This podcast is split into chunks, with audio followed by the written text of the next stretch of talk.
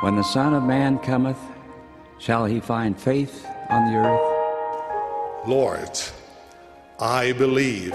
Help thou mine unbelief. May our testimonies be as deep and as strong as that of Jacob, who, when confronted by one who sought to destroy his faith, declared, I could not be shaken.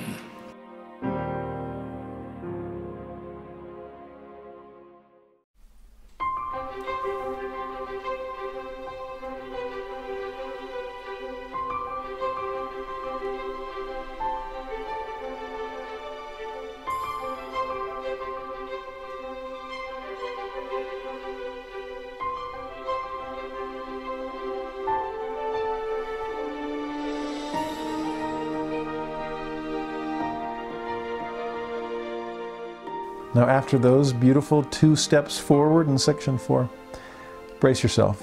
We have to take a step back in section five. Now, I love section five.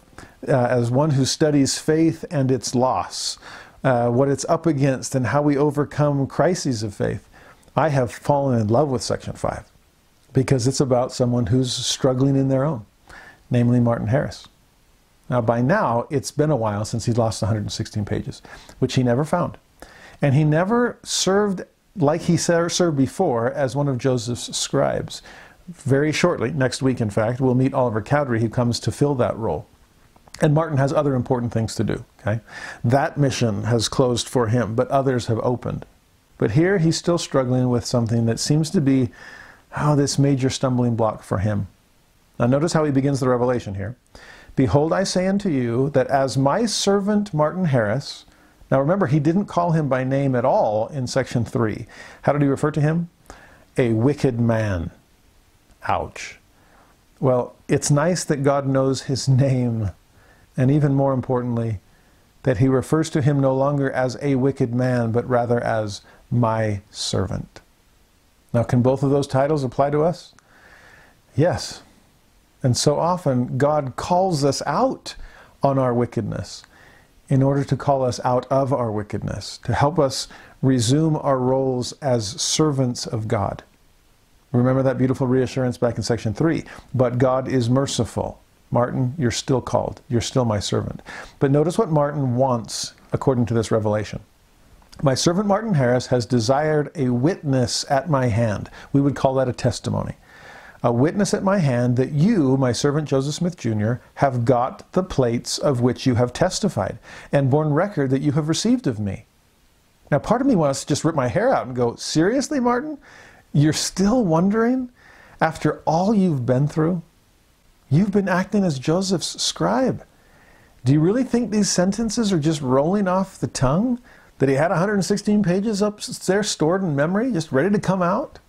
That he's making this up off the fly? You've been writing under his direction. We skipped these verses at the end of the lesson last week, but do you remember how that section of Joseph Smith history ends? With Martin Harris taking the characters that Joseph had copied down from the plates, along with Joseph's translation of them, and to go to New York to meet with a professor, Charles Anthon, because he wanted proof. That professor was described as a gentleman celebrated for his literary attainments. Martin's trying to establish some credibility based on what he perceives as Anthon's expertise in Egyptian and Chaldaic and Assyriac and Arabic. Now, even claiming those levels of expertise would have been a bit presumptuous, either on Anthon or on Martin Harris's part, since the Rosetta Stone had only been discovered in 1799 the Egyptian transliterated in 1822, and the Egyptian Grammar and Hieroglyphic Dictionary, not even published until 1832, still a few years in the future. But as Martin Harris said, from this professor, this gentleman, with literary attainments and all these languages under his belt, he did receive a certificate certifying that the translation was accurate. And if that wasn't enough, after meeting with Professor Anthon, he goes and meets with a Dr. Mitchell and gets a second witness, a second intellectual witness, that is. Now, you remember the rest of the story, as described there in Joseph Smith history, that as Ant- Professor Anthon asks, Well, how did this young man find this record? And when Martin Harris mentions, mentions the ministering of angels, that's when Anthon says, Give me back the certificate, and he tears it up. Now, Anthon, admittedly, was asked about this later, and he denied the whole experience. And so it's now, he said, he said, do we trust Martin Harris or do we trust Charles Anthon? And we're never going to know exactly what the conversation entailed. However, we do know this. Martin Harris returned to Palmyra as convinced as ever, in fact, more convinced than ever, that this was the work of God. Ready to mortgage his farm to help pay for the printing of the Book of Mormon. He came home convinced, whatever the specifics of the conversation entailed. And it wasn't just an intellectual witness alone. Because remember when, when Charles Anthon says, well, just have the boy, forget angels, I don't believe in any of that, but have the young man bring me the plates, and I will translate them. And when Martin Harris says, well, some of the book is sealed, and Anthon says, well, I can't read a sealed book. And that's when another light bulb went off for Martin Harris, as he remembered the prophecy of Isaiah, who spoke of the words of a book that is sealed, which men deliver to one that is learned, saying, Read this, I pray thee. And he saith, I cannot, for it is sealed. And the book is delivered to him that is not learned, saying, Read this, I pray thee. And he saith, I am not learned. Now, I'm fascinated by the difference. Both the learned and the unlearned come up with some kind of a concern here. But for the learned, the, the obstacle, I, oh, I, I, give me the book. I can do this. I just need to have access to it. And when it's this idea, well, the book is sealed. Well, when I can't read a sealed book. I mean, I have all the necessary qualifications. I can do all of this on my own. I just need access to the material. As opposed to the unlearned, who isn't concerned about the fact the book is sealed. He's concerned about the fact that he's not sufficiently knowledgeable. I don't know how. I'm not learned. You see the difference here? For the learned, the obstacle is external and inherent in the situation. For the unlearned, the obstacle is internal and inherent in the self. And you see the kind of difference that sets up? It's the difference between confidence and pride or faith and humility. It's the difference between research and revelation, the difference between scholarship or discipleship, and which is the Lord after. You see, I think that this experience that Martin Harris has with Professor Anthon has less to do with what the professor is realizing or saying, and more about something that Martin Harris and all of us need to understand. And it has to do with what really seals the truths of God from us. Is the obstacle out there, or is it in here? Can we say, Lord, is it I? Can we acknowledge the one thing we lack? Can we come to God on our knees in humility, in sincerity, and seek for a miracle that can only come from Him? Do not trust in the arm of flesh, even when that flesh is clothed in the cap and gown of college graduation. Don't allow scholarship to eclipse discipleship or reason to deny the possibility of revelation. You remember the kind of veil that Moroni warned us about back in the book of Ether? He said to rend the veil of unbelief, not the veil of ignorance. This, this learned man thought he knew everything. In fact, claimed to know more than he actually did. If he's boasting in Egyptian, let alone reformed Egyptian, and saying, "Oh yeah, that's, that's the best translation I've ever seen." I mean, I, of course, I can do it my, better myself, so just bring the book. No, Quit boasting in your own strength and seeking your own counsel. Remember section 3, Martin. Trust instead in the wisdom and counsel of God. Trust that you don't know as much as you think you know. And then in humility come to the source of all knowledge. And only then can a sealed book become unsealed to you. Ignorance is not the problem. I'm here to help you overcome it. It's unbelief that is the obstacle. And Martin, that's the obstacle that you have to overcome. And you're not going to do it by seeking help from the learned because they can't figure it out themselves. You see, that's why even the fulfillment of Isaiah's prophecy in Martin's mind was insufficient. He, that, that had already happened by the time you get to section 5. And what's he doing in verse 1? He's still wondering. He's still doubting. He's still desiring a witness. Does Joseph really have these plates? I've had two external, independent, intellectual witnesses that this translation is an accurate one. I've had a, I still wouldn't call it a spiritual witness. This is him still logically putting two and two together and going, oh, well, that checks the box for that Isaiah prophecy. So reason would demand that I accept that Joseph has the plates if scriptural prophecy is being fulfilled. But again, those are still external. And the Lord is trying to help work on the internal. Let me put it another way. And this is going to be a preview of coming attractions for next week. Next week, in section 8 of the Doctrine and Covenants, the Lord will tell us that revelation is when God speaks to the mind and the heart. Now, of those two body parts, which had Martin been leaning towards? All this time, Martin was too much head and not enough heart. As we'll see next week, Oliver Cowdery was too much heart and not enough head. I love that these two of the first of the three witnesses help us see the need to balance these, to prove the contraries on these two. It's awesome. But in Martin's case, it's all head. I want to take I want to take the characters and the in, in, in, fact even the last 116 pages. I want to show proof to my wife, to my family, to my friends, to my neighbors. Don't make me ask them to rely upon the heart. They're going to rely upon the head. Let me satisfy it. In fact, please satisfy that for me. This is the same Martin Harris who had wanted proof to the point that he went to different members of the Smith family when they were alone to ask them for their version of the story. See what he's doing? He's seeking independent corroboration. It's like, okay, Hyrum's version does does match Sophronia's. Okay, uh, what, what am I going to make of all this? This is the same Martin Harris that wanted proof to the point that at another time, when he and Joseph were engaged in the translation of the 116 pages, and again, Joseph was not a bookworm, he was not educated. Remember, Mother Smith had said he was my deepest thinker, but he was the least inclined to book study. So, sitting down and trying to translate the scriptures must have been a chore for Joseph. And there were times he just needed a break. And being strong, athletic, young, sometimes they'd go out to the river and he'd take up rocks and just start skipping them I love that. I just love that mental image of Joseph skipping stones in the middle of the work of translation. And it's like, hey, Martin, come, come throw this one.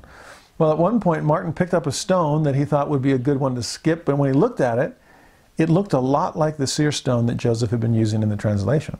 And so he kind of just tucked it away in his pocket and didn't say anything about it. But he made sure he got back to the house before Joseph did, just early enough to be able to switch out the seer stone and took the one Joseph had been using and hid that in his pocket and put the one he'd found out, by the river in its place, just to see what was going to happen. And when Joseph began to try to translate again, he says, It's as dark as Egypt in here. But then, as he was wondering, why, why can't I translate? Then it must have been a sheepish Martin Harris that was you know, pulling a, a stone out of his. Sorry, just switcheroo. Forgive me. But you see what Martin is doing over and over with all these different kinds of things. I just want to know. I desire a witness. I want proof that you have the plates.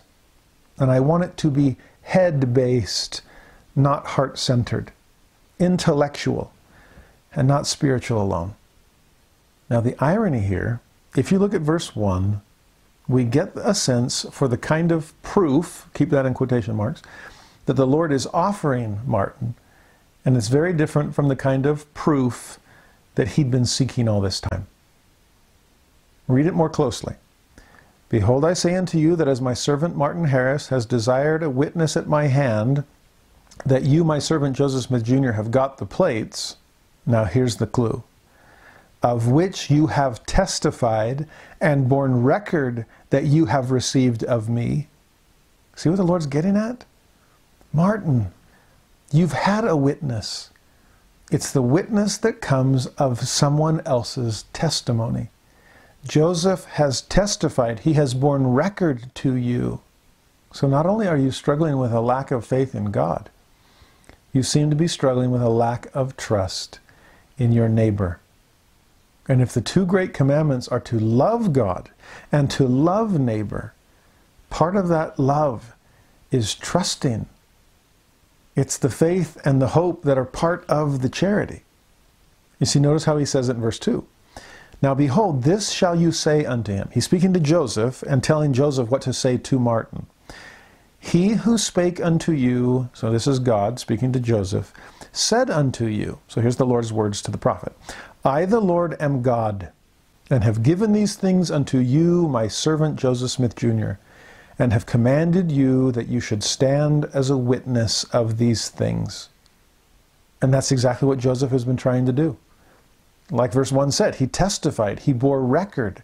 What I'm trying to emphasize here is verse 1 suggests that instead of all these intellectual or external proofs that Martin is after, the proof that you are being offered is personal testimony. Verse 2 God told Joseph, What are you to give to Martin Harris? Personal testimony. Stand as a witness of these things. Now, why is that so important? Think about what Paul taught the Romans. This is a favorite verse for my evangelical friends. So then faith cometh by hearing, and hearing by the word of God. How does our faith first come? We hear it. The word of God is first given to prophetic witnesses who then bear testimony of those things. And it is in hearing their witness that faith begins to grow within us. To make this even more clear, and to me, even more fascinating, when Joseph and Sidney Rigdon teach the lectures on faith at the School of the Prophets, again, that was the doctrine that was originally the Doctrine and Covenants. In the second lecture on faith, it's a really interesting one. Lecture one talked about what faith is. Lecture two talks more about how it comes. And in that lecture, this statement appears. The evidence which these men, he's listed father to son, father to son, prophet to prophet throughout the Old Testament, the evidence which these men had of the existence of a God, which is the first element of faith that they talked about, you have to know that he exists. Then you can learn what he's like, and then you can learn that you're following his will. But the evidence that these men had of the existence of a God was the testimony of their fathers in the first instance. So it all started with divine revelation to the prophet himself. But from that point forward, faith grew out of trust in someone's personal testimony. Now, this must have been a point of emphasis because two verses later, the lecture continues Let this class mark particularly that the testimony which these men had of the existence of a God was the testimony of man. So, this vertical connection you're after, faith in God, starts with a horizontal connection trust in the testimony of a fellow mortal. Now, hold on to that thought because part of you might, might think, well, well, eliminate the middleman, right? I want direct access. And that is true of the eventual goal. That's taught in the lectures on faith, too. But listen to how the lecture ends. This is the final statement as it wraps it all up. We have now clearly set forth how it is and how it was that God became an object of faith for rational beings. So I'm not trying to get you to shelf the head, okay? These are rational beings. And also upon what foundation the testimony was based, which excited the inquiry and diligent search of the ancient saints. So this isn't blind faith. You still need to inquire, you still need to diligently search. But what is it that excites that inquiry, that motivates us to engage in the diligent search? What is it that makes us want to seek after and obtain a knowledge of the glory of God? Here's the answer. We have seen that it was human testimony, and human testimony only, that excited this inquiry in the first instance in their minds. It was the credence they gave to the testimony of their fathers, this testimony having aroused their minds to inquire after the knowledge of God. The inquiry frequently terminated, indeed, always terminated, when rightly pursued, in the most glorious discoveries and eternal certainty. Now, there's a lot to unpack in that final statement of the lecture. Please don't misunderstand me. This is not meant to encourage blind faith in somebody else's testimony, but that is a necessary starting point. Faith first came by hearing. Someone else had this powerful spiritual experience. God parted the heavens and spoke to man, to Adam, to Enoch. In some ways, that's what dispensation heads are for to regain direct access and then to begin to spread personal testimony, not to end with that and simply to make everyone else a slave to their word, but rather to excite them to have similar experiences of their own. Remember Moses, would that all of God's people were prophets. I want you to see what I have seen. Remember Enoch, I want the whole city to come to God. Remember Abraham, in thee and in thy seed shall all the families of the earth be blessed. Spread this news. Joseph, new dispensation. Now bear personal testimony and excite in others a desire, not simply to stay and stall on your personal witness, but to be motivated to gain a testimony of God directly for themselves.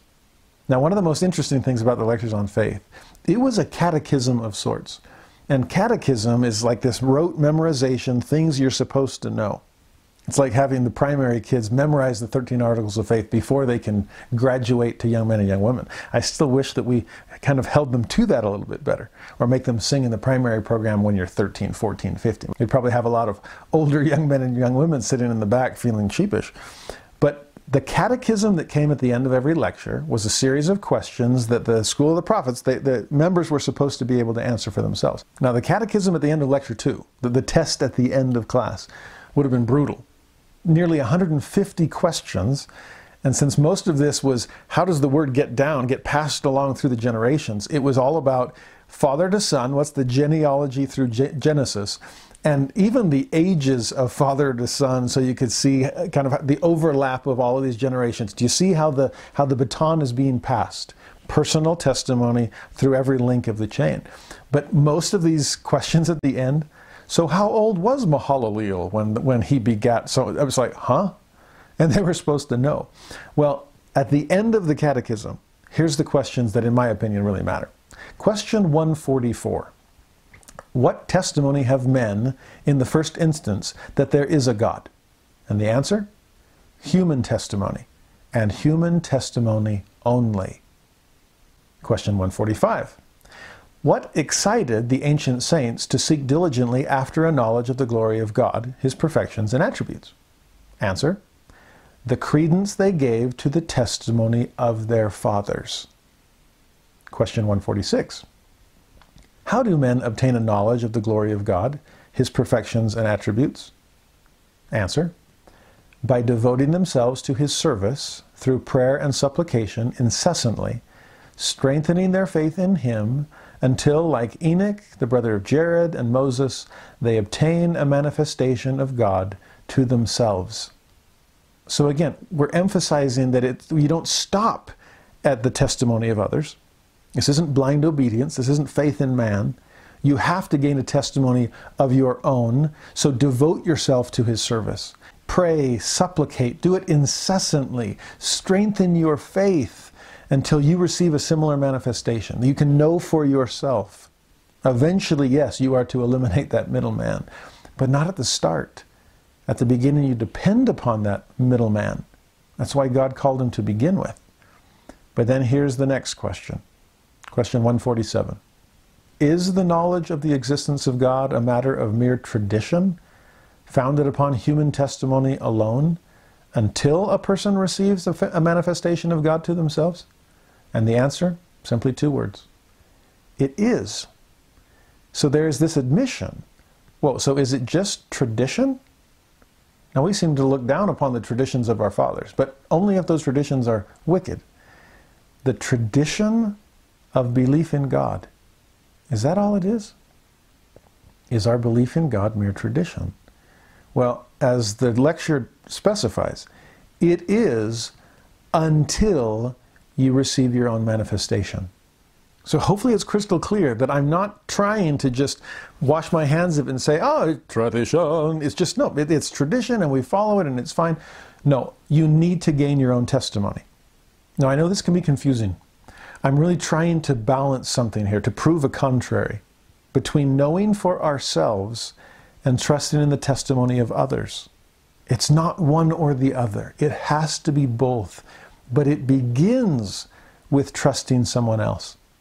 And that to me is what section 5 is, is emphasizing for Martin Harris.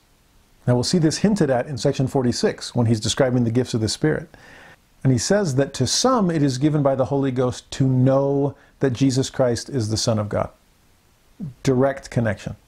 And to others, it is given to believe on their words. That's trusting in another person's personal testimony. But how's the verse end?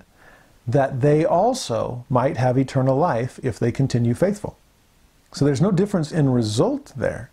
Again, the hope is that everybody returns to God and everybody comes to know Him in the process. But in the, in the meantime, there is a difference between those who know directly for themselves and those who believe on their words. No hierarchy of ultimate reward, but yes, a hierarchy of original understanding. And why is that important? Why am I spending so much time on this concept? Because this way, testimony is not just propositional, it is relational. In other words, I'm not just checking boxes. Yep, got a testimony of that, got a testimony of that, got a testimony of that. It was I eliminated all the middlemen. It's just me and God. And independent of any other person, I can connect vertically. I can be off in my cloister, separated from any other person. I can be an ancient stylite on top of my tower. I can be alone with God and not have to worry about any of his other children. No. The second great commandment is like unto the first that loving our neighbor is part and parcel of our love of God. That it's one thing to say I'm spiritual but not religious, but at the end of the day, it's really hard to be truly spiritual without the religious component that requires us to live outside of ourselves, to actually associate with one another. So, do you start to sense this difference? Not just propositional testimony, but relational testimony. It's not just independent, it now becomes interdependent. It doesn't just connect me to God, it connects me to others. What is this covenant for? What priesthood promises are being planted in the hearts of the children? Things that will turn their hearts to one another. One of the great blessings of the restored gospel is the relational aspect of salvation. That as I come to love and know and trust in God, I come to love and know and trust in my neighbor. Now, can I be burned by my neighbor? Sure. But to go through life cynically and just look around at everyone wondering who's out to get me, who can I trust, who's trying to take advantage of me, that's a nightmare. And unfortunately, that's kind of a nightmare that we're beginning to live. One of the defining characteristics of these last days is a massive erosion of trust in one another. And as the church is established to restore God's people, it's not just to restore them to a right relationship with Him, but to a right relationship with one another. In our day, we think that contracts and, and notary publics and legalese and litigation are meant to restore our trust in one another all those things are required so that we can trust each other. No, all those things are evidence that we don't trust one another. I'm going to make you sign on the dotted line and get it stamped and notarized and, and put in triplicate and filed away somewhere. Those things do not infuse trust into the social fabric. They bear a sad testimony that trust is lacking there. Remember what Jesus said in the Sermon on the Mount? The law said, Thou shalt not forswear thyself. In other words, don't break your oaths. I mean, make them, swear them, stamp and notarize them, but make sure you keep them. Well, that was the law, the, the terrestrial level of living. I'm asking you to do something higher and holier. I say, the Lord continues, swear not at all. Now, when I was a kid, I thought that meant don't use any curse words and that's important too. But what he's saying there, why do you need to swear and make oaths and covenants to each other? That's evidence that you don't trust each other and that you can't trust each other. He says in that verse, let your communication be yea, yea, nay, nay. For whatsoever is more than these cometh of evil. Understand what he's saying? Let your yes mean yes. If you say no, then you meant no. And I don't have to have a lawyer draw up a contract for it. I gave you my word. Anything more than that cometh of evil. It's a result of the evil in humanity. It's a result of the erosion of trust in one another. That I'll trust the promise of litigation. I can sue you and make sure that you do what you said you'd do. Again, that's simply sad evidence that we have gotten to a point where we cannot trust anyone. And one of the powerful principles at the beginning of section 5, and at the beginning of the restoration for that matter, is that we're trying to unify humanity horizontally and not just bring them all back to God vertically. We want to get to the point where we eventually stand independently with God on our own two spiritual feet. But all along the way, we learn to trust in each other hearts turn from fathers to children. I believe in the spiritual experience that my father had. I trust in the testimony of my mother. I believe in the experiences of the pioneers and the prophets who went before me. And that does excite in me a desire to gain my independent witness. When all is said and done, I do know God, but I know my neighbor. I do love God, but I love my ancestors. I do trust God, but I trust my fellow man. See this contrary that God is proving? It, it's amazing. Martin, learn to trust Joseph Smith. He won't leave you with that. Joseph isn't trying to get you to stop with trust in him. He wants you to have an independent witness. Believe me. That's, he's going to wrestle with you and try to help you get to that point as you become one of the three witnesses. It will be a huge relief to him once you no longer have to rely on his testimony. But that has to be a preliminary step because you receive no witness until after the trial of your faith. Faith has to precede that miracle. You've got to learn to live the second commandment on the way to the first. Now, from here on out, keep an eye out for those ideas throughout the rest of section 5. The independent vertical witness, as compared to the interdependent horizontal one, or even the spiritual as opposed to the physical. Because remember, Martin really wants the physical, the tangible, the proof, the intellectual. Just satisfy my head. I don't want to have to trust in the heart.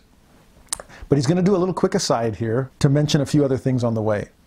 Verse 3 I have caused you that you should enter into a covenant with me. He's, this is still to Joseph. That you should not show them except to those persons to whom I commanded you. And you have no power over them, except I granted unto you. Remember, Moroni had made that crystal clear with Joseph Smith, those four years of preparation. These aren't your plates, they're God's. It's not your power to translate, it's God's gift and power to you. So you don't get to just pick and choose and decide, oh, sure, take, take, them, take the 116 pages and show your wife and family. No, th these plates do not belong to you. And part of the reason you're under covenant not to show them to others is you don't know if these others have passed the point of faith preceding the miracle. You don't know if they have passed their trial of faith so that now they are ready for a witness. Joseph, do not short circuit or short change the process of developing faith. This is an example of divine restraint God, who could show us all things, prove every atheist wrong, instead restrains himself so that he can do what James described let patience have her perfect work. To allow faith to develop in us.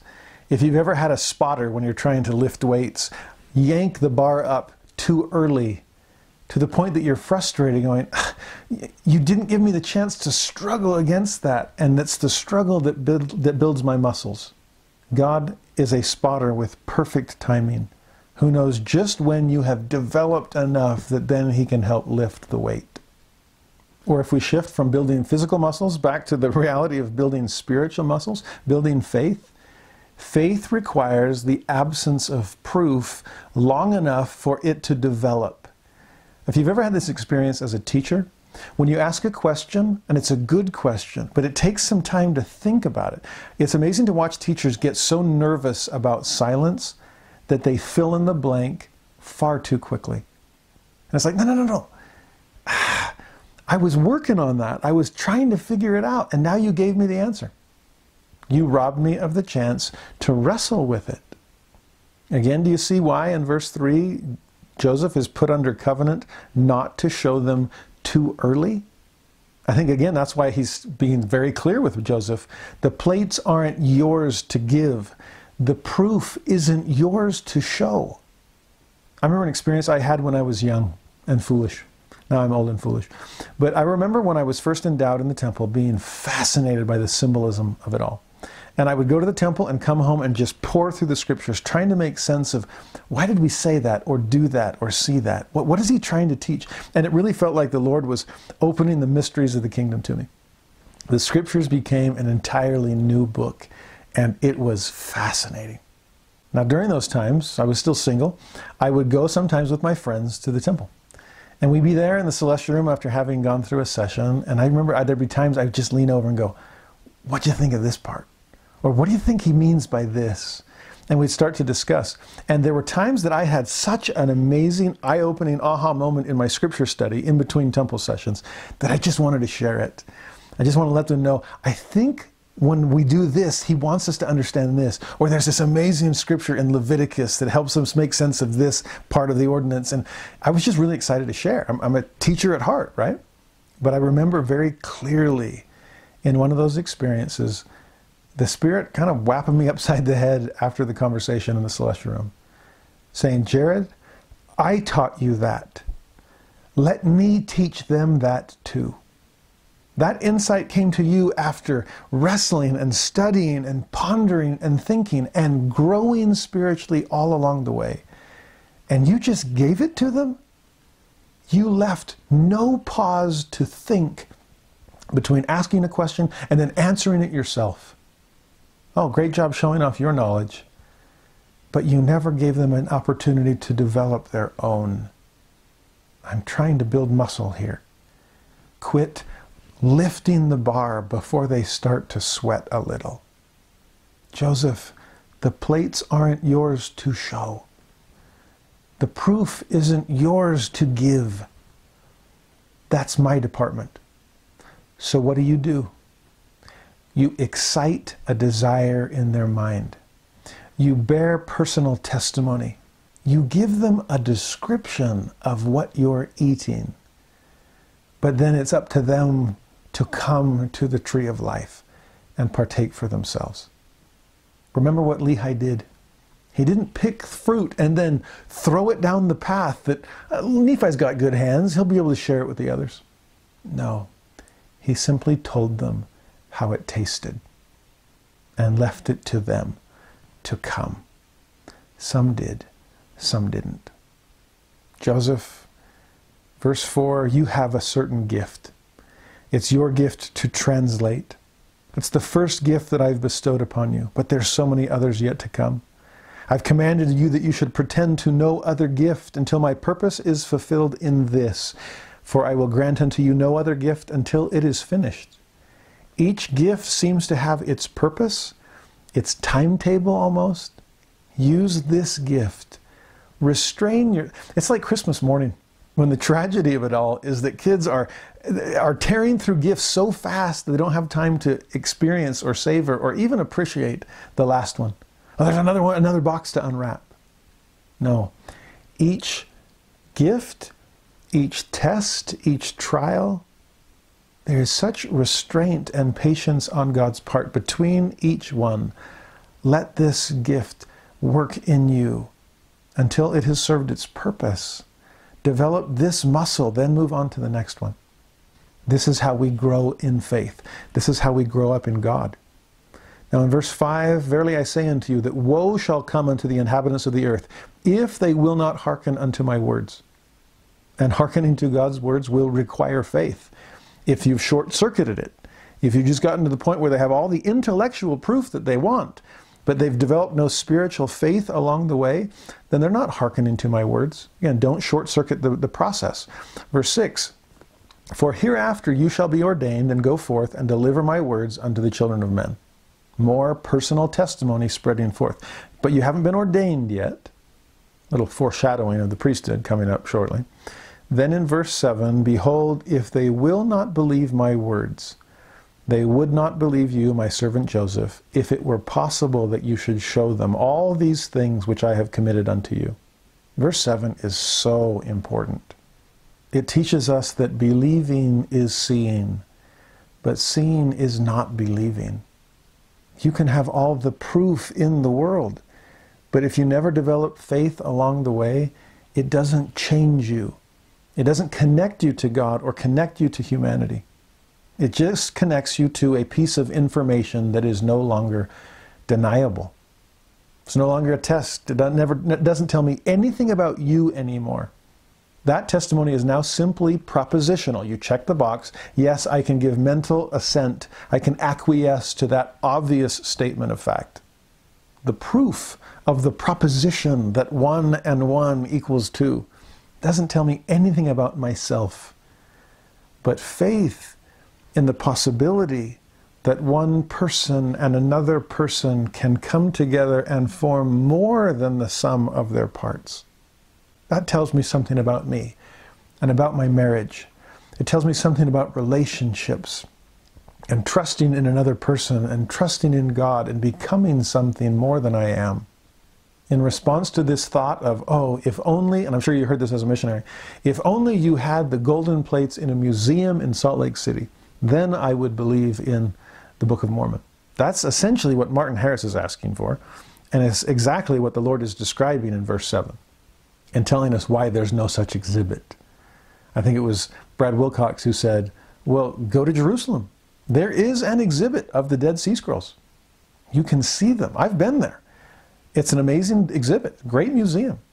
But has the evidence of the Dead Sea Scrolls restored the world to faith in the Bible's message, it proves to me the existence of some ancient scrolls, but it does nothing to prove the existence of the atonement of Jesus Christ. It offers me no intellectual proof of the resurrection. The scrolls are on display, but the Spirit can't be. So, what am I left with? Faith preceding the miracle. So hold the evidence back until faith has had time to develop. You see, go back to the next verse. All those that are demanding entrance to the exhibit or ready to tear down the museum because the important exhibit is not there. Verse 8 Oh, this unbelieving and stiff necked generation, mine anger is kindled against them. You see what the Lord is trying to change? Their unbelief, their stiff neckedness, the problem is not their ignorance, it's their obstinance, it's their lack of faith, not their lack of knowledge. So, to give them time to work on their belief, to develop their faith, to soften their stiff necks, verse 9 Verily I say unto you, I have reserved those things which I have entrusted unto you, my servant Joseph, for a wise purpose in me and it shall be made known unto future generations.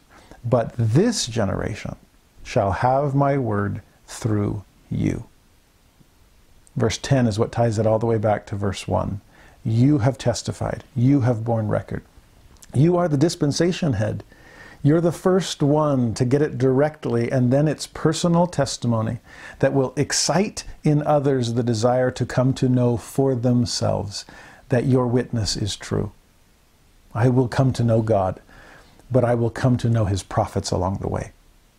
So don't get too frustrated when you butt up against the restraint of God, when he reserves certain things to come to your understanding later in life. Please learn to trust the process. We talked about this multiple times in the Book of Mormon last year about perfect knowledge eclipsing faith. And if it happens too early, then faith never had a chance to perform its saving work. It's like those people in 3rd Nephi who no longer could disbelieve because the sign of the day, night, and day with no darkness had come. And now it's no longer possible to disbelieve, which means it's no longer possible to believe. No room for doubt means no room for faith. Both have simply been erased in a flood of perfect knowledge. Remember when Jesus comes to the Nephites and has been teaching all these incredible truths, and as Mormon is studying these records, he wants to include them all in his abridgment. But the Lord holds him back, just like he's holding back Joseph here. He says to him, I will try the faith of my people. Not just try it, he will allow it to exist at all.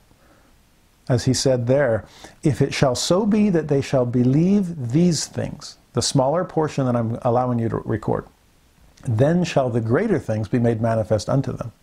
And if it so be that they will not believe these things, then shall the greater things be withheld from them unto their condemnation. Just like what Alma taught, that the Lord always provides both a greater portion and a lesser portion of the word. And depending upon the softness of our heart, or conversely, as it says here, the stiffness of our neck, we'll get one or the other. I will give and I will withhold. I will reveal and I will reserve based on whatever is best for my children to give them the opportunity to develop themselves spiritually. God does not answer his own questions before silence has its room to work. And in the meantime, verse 10, trust in the words of prophets. Let them ignite in you a desire to know for yourself. Now, verse 11, he's not going to be alone in that. Remember, God is never after blind faith as his ultimate goal. Verse 11, in addition to your testimony, the testimony of three of my servants, whom I shall call and ordain, unto whom I will show these things, and they shall go forth with my words that are given through you. So God is still wanting to work through the law of witnesses. By two or three witnesses shall every word be established. Here there will be three additional witnesses. And guess what, Martin? You'll be one of them. Verse 12 Yea, they shall know of a surety. And that's really what Martin's after, that these things are true. For from heaven will I declare it unto them. It's like even there, where's the testimony's source going to be? Heaven or earth? Will it be purely temporal, physical, or will it be spiritual? Is it all head or is it heart? Well, it's going to be both. Verse 12, I'll declare it to you from heaven. Verse 13, I will give them power that they may behold and view these things as they are. So you'll get the physical witness too. But I do love the order of 12 first, declared to, by God from heaven, 13 second, then you'll behold and view. Faith must precede the miracle. Verse 14, and to none else will I grant this power to receive this same testimony among this generation. It's got to be that, for, I've got to keep it confined, reserved. Enough perfect knowledge so that faith has a leg to stand on. Enough rational proof so that people can sink their brains into something, but not so much that they can let their heart wither within. God is a master at proving these contraries. I've often said that God gives us just enough evidence to confirm our faith, but not so much evidence as to obviate our faith. He doesn't make the evidence so overwhelming that faith is no longer necessary. Faith needs to be there because what it does for us, individually and collectively. I'm more loving and trusting of other people. I'm more patient with other people because I've learned to develop faith. In fact, I'm more loving and, and patient with myself because I've had to develop faith in other areas as well. Keep going in 14. This is how it has to be. Okay, to none else will I grant this power to receive this testimony among this generation. In this, the beginning of the rising up and the coming forth of my church, out of the wilderness, clear as the moon, fair as the sun, terrible as an army with banners. I love that description of the church. He actually borrows that language from the Song of Solomon, by the way, which does let us know that there's at least some redeeming language even in that book of Scripture. And it provides a beautiful image of just the church coming forth. You get this Revelation chapter 12 kind of imagery of the church coming out of the wilderness. And boy, it's ready to rock. Clear as the moon. There's a softness there, a beauty there. Fair as the sun, there's a clarity there. And terrible as an army with banners. Whoa, there's the, there's the strength there. Interesting combination of attributes as well.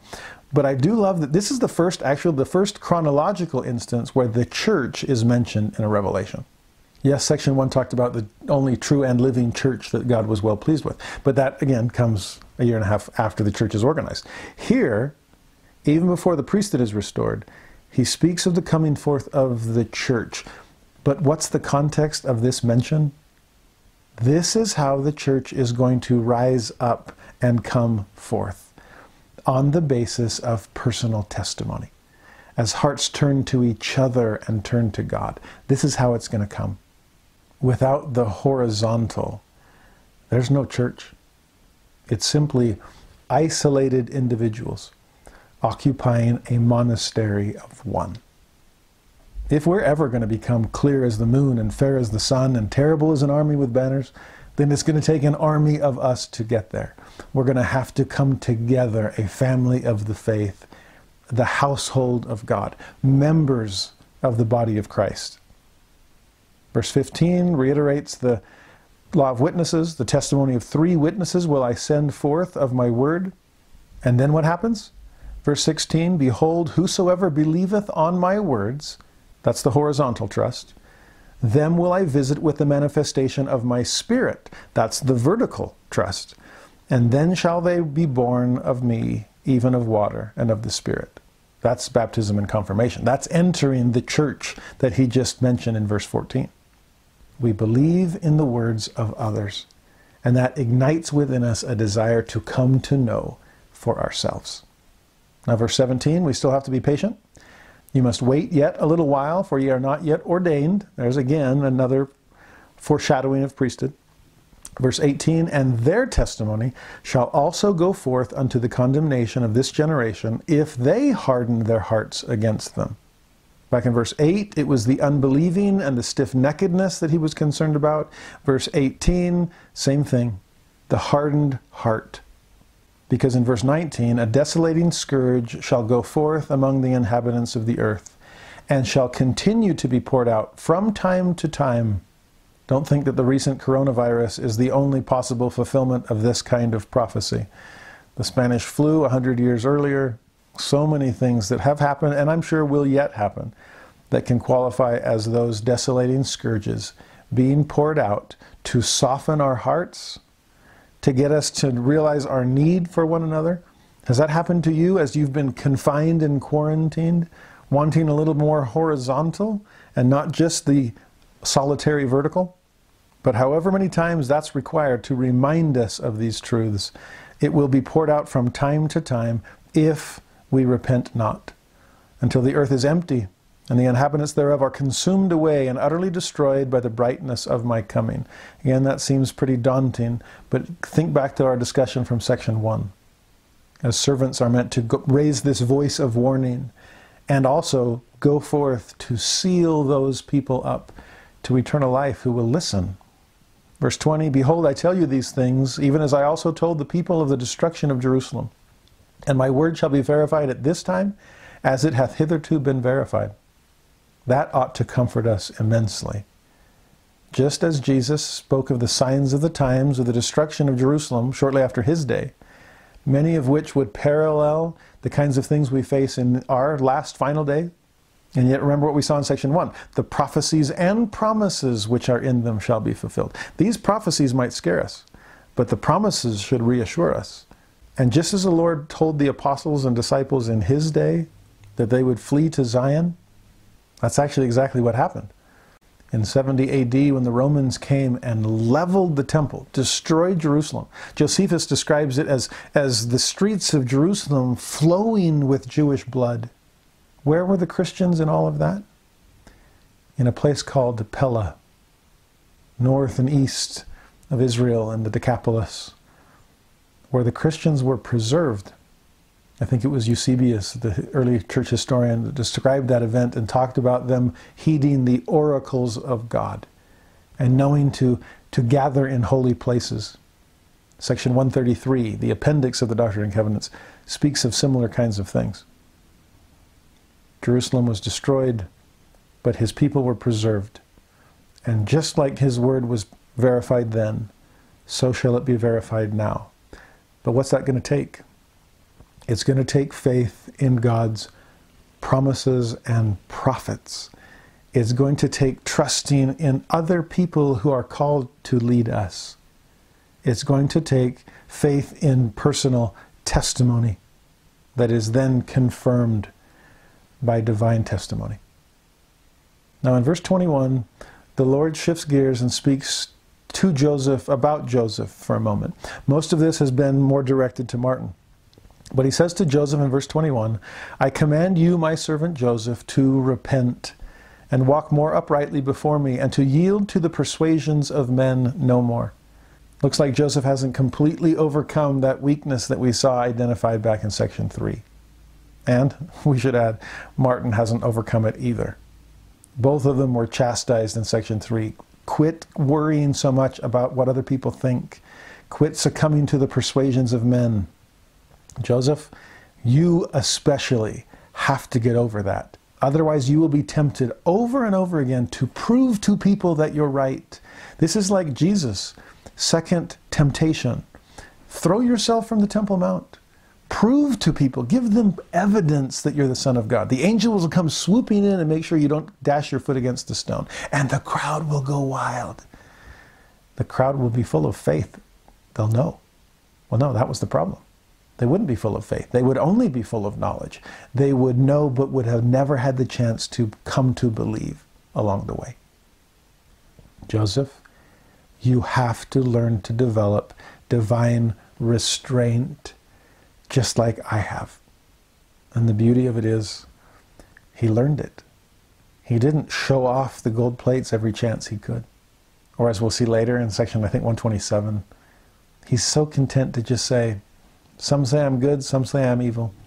I'll let you decide. Just ask God about it. I love how unconcerned Joseph becomes with his own reputation or the temptation to establish it for other people. He would struggle with it off and on through his life. But by and large, he accepted God's call to repent and to yield no more to worldly persuasion. Verse 22, still to Joseph, Be firm in keeping the commandments wherewith I have commanded you, including the ones to keep these things reserved until patience and faith have had their time. And if you do this, behold, I grant unto you eternal life. And then this interesting addition even if you should be slain. Huh? Why'd you have to throw that in? Remember, Joseph's been facing persecution ever since he first mentioned the first vision. It's going to get worse? Huh? Maybe. I just said if. Well, yeah, but I kind of worry about your ifs, Lord. And you probably should. Honestly, I see this verse as the first of many steps that will eventually lead to Carthage. The first foreshadowing 15 years before the martyrdom. Just keep my commandments, Joseph. Don't try to prove anything. Let people develop their faith. Some will trust you, some will not. But like we saw in section 4, it's not their reactions, it's your actions that matter. So be faithful, and I promise you eternal life even if their reaction is so violent that, they're, that you're slain. Keep an eye out for similar foreshadowing that will come throughout the Doctrine and Covenants. Squint a little, and you'll see Carthage in the distance. Verse 23, he then says, Again I speak unto you, my servant Joseph, concerning the man that desires the witness. So the Lord's going back to some of this kind of distant language. He calls him by name in verse 1, my servant Martin Harris. Now it's, well, this man that we're, this friend of yours that we're discussing. Here's my message to him, verse 24. He exalts himself and does not humble himself sufficiently before me. But if he will bow down before me and humble himself in mighty prayer and faith, in the sincerity of his heart, then will I grant unto him a view of the things which he desires to see. You see, the ultimate result is the same. You'll get to see what you want to see. You'll have that intellectual proof, but it will no longer stand alone. It'll have faith to fortify it. It'll have a second leg to stand on. You see, by withholding it, or reserving it, as he says back in verse 9, I'm giving you the time to develop humility, faith, sincerity, all of these Christ like attributes that will be required of you. Remember, salvation isn't a matter of checking off the boxes of all the things you know, it's what have you become. So become those things. Quit exalting yourself so that I can ultimately exalt you. Humble yourself so I don't have to force humiliation upon you. Bow down so I don't have to bring you to your knees. Develop the mighty prayer of faith so that your mighty prayers aren't only for repentance. Then the Lord says something fascinating in verse 25. I love what he does here. Then he shall say unto the people of this generation. So, this in some ways is the very first missionary discussion, and it's laid out right before this eventual missionary, Martin Harris. So, once you gain a testimony, here's what I want you to say to people Behold, I have seen the things which the Lord hath shown unto Joseph Smith Jr., and I know of a surety that they are true, for I have seen them. For they have been shown unto me by the power of God and not of man. Now we're starting to see this, this combination of head and heart, of, of divine and earthly, temporal and spiritual. I've seen them. There, there's the, the tangible, the empirical. But they've been shown me by the power of God and not of man. In other words, it wasn't just that I convinced Joseph to, to lift up the cover and show me the plates. I had to come to God and prove to him that faith had performed its work, and I was ready to have faith in that thing eclipsed by perfect knowledge. But which of those two is Martin offering to his hearers? Martin can't show the plates. They're not in his control any more than they were in Joseph. In fact, far less. He can't prove them by the power of man. He's going to have to excite in them a desire to have that proof come to them by the power of God verse 26, the Lord is crystal clear. And that's the end of the first discussion, Martin. In other words, I don't want you to become the kind of missionary that you demanded Joseph to be, or worse, that you demanded me to be. You went around seeking proof, and I wouldn't give it to you, and neither would Joseph. So don't you dare go giving proof to other people. I wouldn't short circuit your opportunity to develop faith, so don't do that to others. Verse 26 I, the Lord, command him, my servant Martin Harris, that he shall say no more unto them concerning these things, except he shall say, so let me clarify it one more time I have seen them, they have been shown unto me by the power of God, and they are the words which he shall say. see, over and over, just this. No, no, no. Wait, can I talk about Charles Anthon? No, forget that. Can I talk about switching the seer stones and independent co- corroboration of testimony from the members of the Smith family? Can, can I please, can I, can I talk about the 116 pages and then, Martin, please be a better missionary to them than the kind of missionary you demanded for yourself. Give them a chance to build their faith you see, honestly, from my own perspective, I have a love hate relationship with traditional apologetics. Because traditional apologetics is here's the answer to your question. I was wondering about this, or I, I heard this, I read this piece of anti Mormonism, or, or whatever. Give me an answer. And again, I'm grateful that it's out there, I'm grateful it exists. But typically, when I work with people one on one, it's not the answer I'm trying to plant in them. It's faith I'm trying to coax out of them. And that's taken a long time for me to get to that point. Through my mission and through much of my, my early time as a teacher, it was answer here and answer there and explanation this and, and evidence for this and prove, prove, prove as much as possible. I am grateful that over the years the Spirit has whispered to me similar things to what He's whispering or perhaps shouting here to Martin Harris. This is as much as you can give. But don't shortchange faith. The ultimate result here needs to be their softened heart and bent knee, their relationship with God, not just the answer to their question. So, bear testimony, Martin. Tell them that, yes, I've seen it, but the real testimony came by the power of God for me and will for you as well. Someday your faith will be eclipsed by perfect knowledge. But in the meantime, take advantage of the chance to grow. I love this first discussion as given to Martin Harris. And again, based on Martin's personality. No wonder the Lord had to be so emphatic. Just this. No, no, no, no, no, no, no, no, j- j- please. Just bear your testimony and hope that it will excite in them a desire to find out for themselves. Verse 27 If he deny this, he will break the covenant which he has before covenanted with me, and behold, he is condemned. And we've already been through that once with 116 pages, Martin. Let's not do that again. Verse 28 Now except he humble himself and acknowledge unto me the things which he has done which are wrong. That's a really long way of saying one word repent. And covenant with me that he will keep my commandments.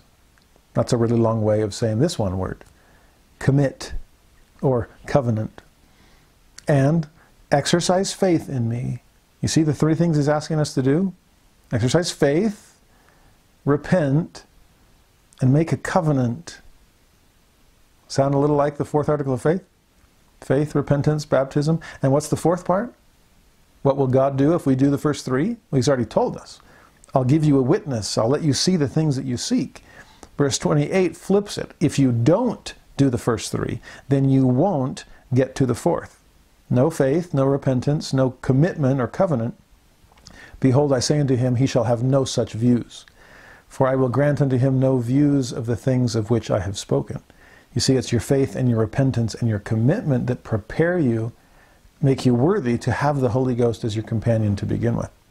Verse 29 then, if this be the case, I command you, my servant Joseph, that you shall say unto him that he shall do no more nor trouble me any more concerning this matter.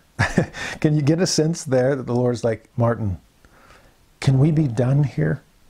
If you're not going to do it my way, I'm not going to do it yours. You pestered me over and over again with the 116 pages. Don't repeat the mistake with the golden plates. If you're not going to do it this way, then do no more and trouble me no more. Verse 30 If this be the case, behold, I say unto thee, Joseph, when thou hast translated a few more pages, thou shalt stop for a season, even until I command thee again. Then thou mayest translate again.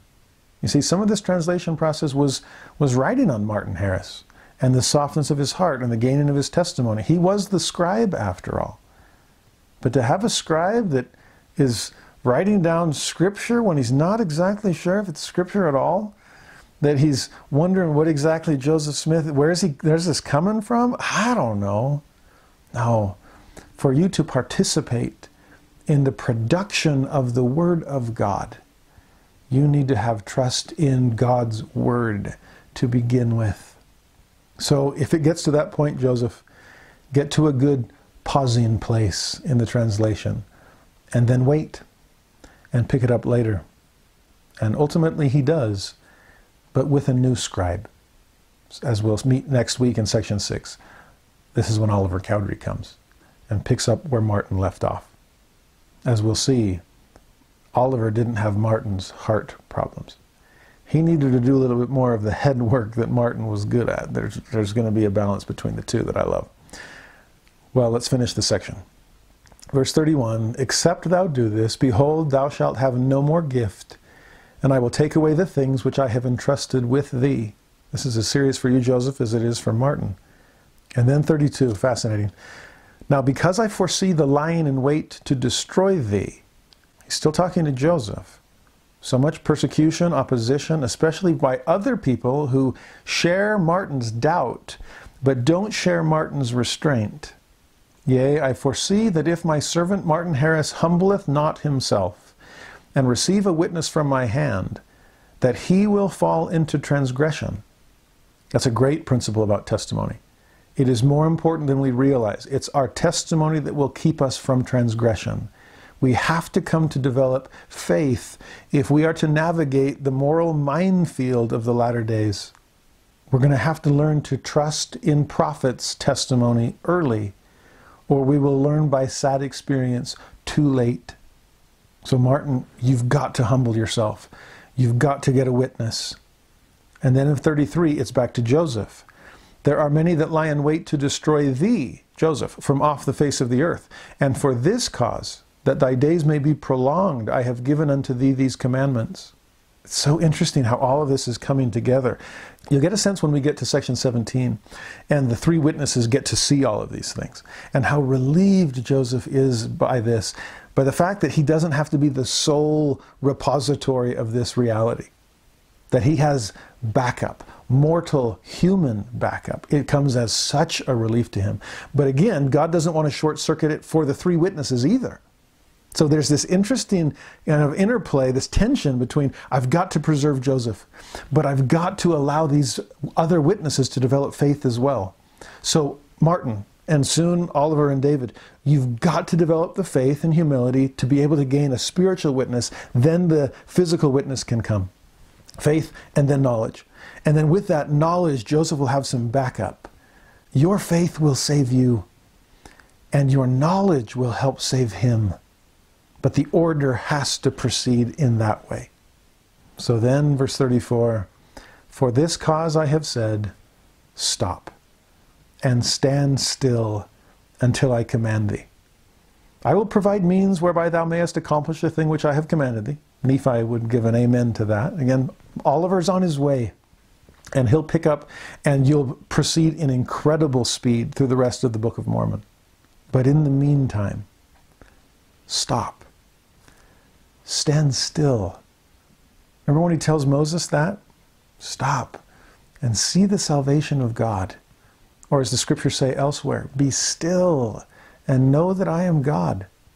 Instead of barreling forward to try to establish empirical proof and, and intellectual knowledge for everything you think you are missing in life, stop, slow down, stand still and feel the presence of God in your life. Gain a testimony vertically that was first initiated by a horizontal hint from a fellow disciple of Jesus Christ. As I've often said to people who are wrestling with an issue of church history in my office, sitting across the table from me, rather than try to read everything under the sun as far as church history is concerned, dig deeper and how's your faith in God? Maybe this is even more powerful language. Stop. Stand still. Stop thinking you have to be at the destination before the journey's even begun. Stop thinking you have to know when you haven't even worked at believing. Stop thinking you have to be perfect before you've learned how to repent. Stop thinking you have to be one with God before you've even learned how to become one with anyone else on earth. You see, verse 35, he ends, If thou art faithful in keeping my commandments, thou shalt be lifted up at the last day. Amen. That's the promise. That's the end result. It's going to be okay. But for you to be faithful, you need to learn to be full of faith. So slow down. Learn to appreciate God's divine restraint. Learn to work within it and to grow inside it so that the power of God can grow within you. I do bear my horizontal testimony to you. In gratitude for every horizontal testimony that I've ever heard from others that have indeed excited within me a desire to gain a vertical testimony where I can stand on my own two feet. That testimony has come for me, and I am grateful to God for it. But I am also grateful that God held back and waited for me to grow into that understanding. His restraint has made all the difference.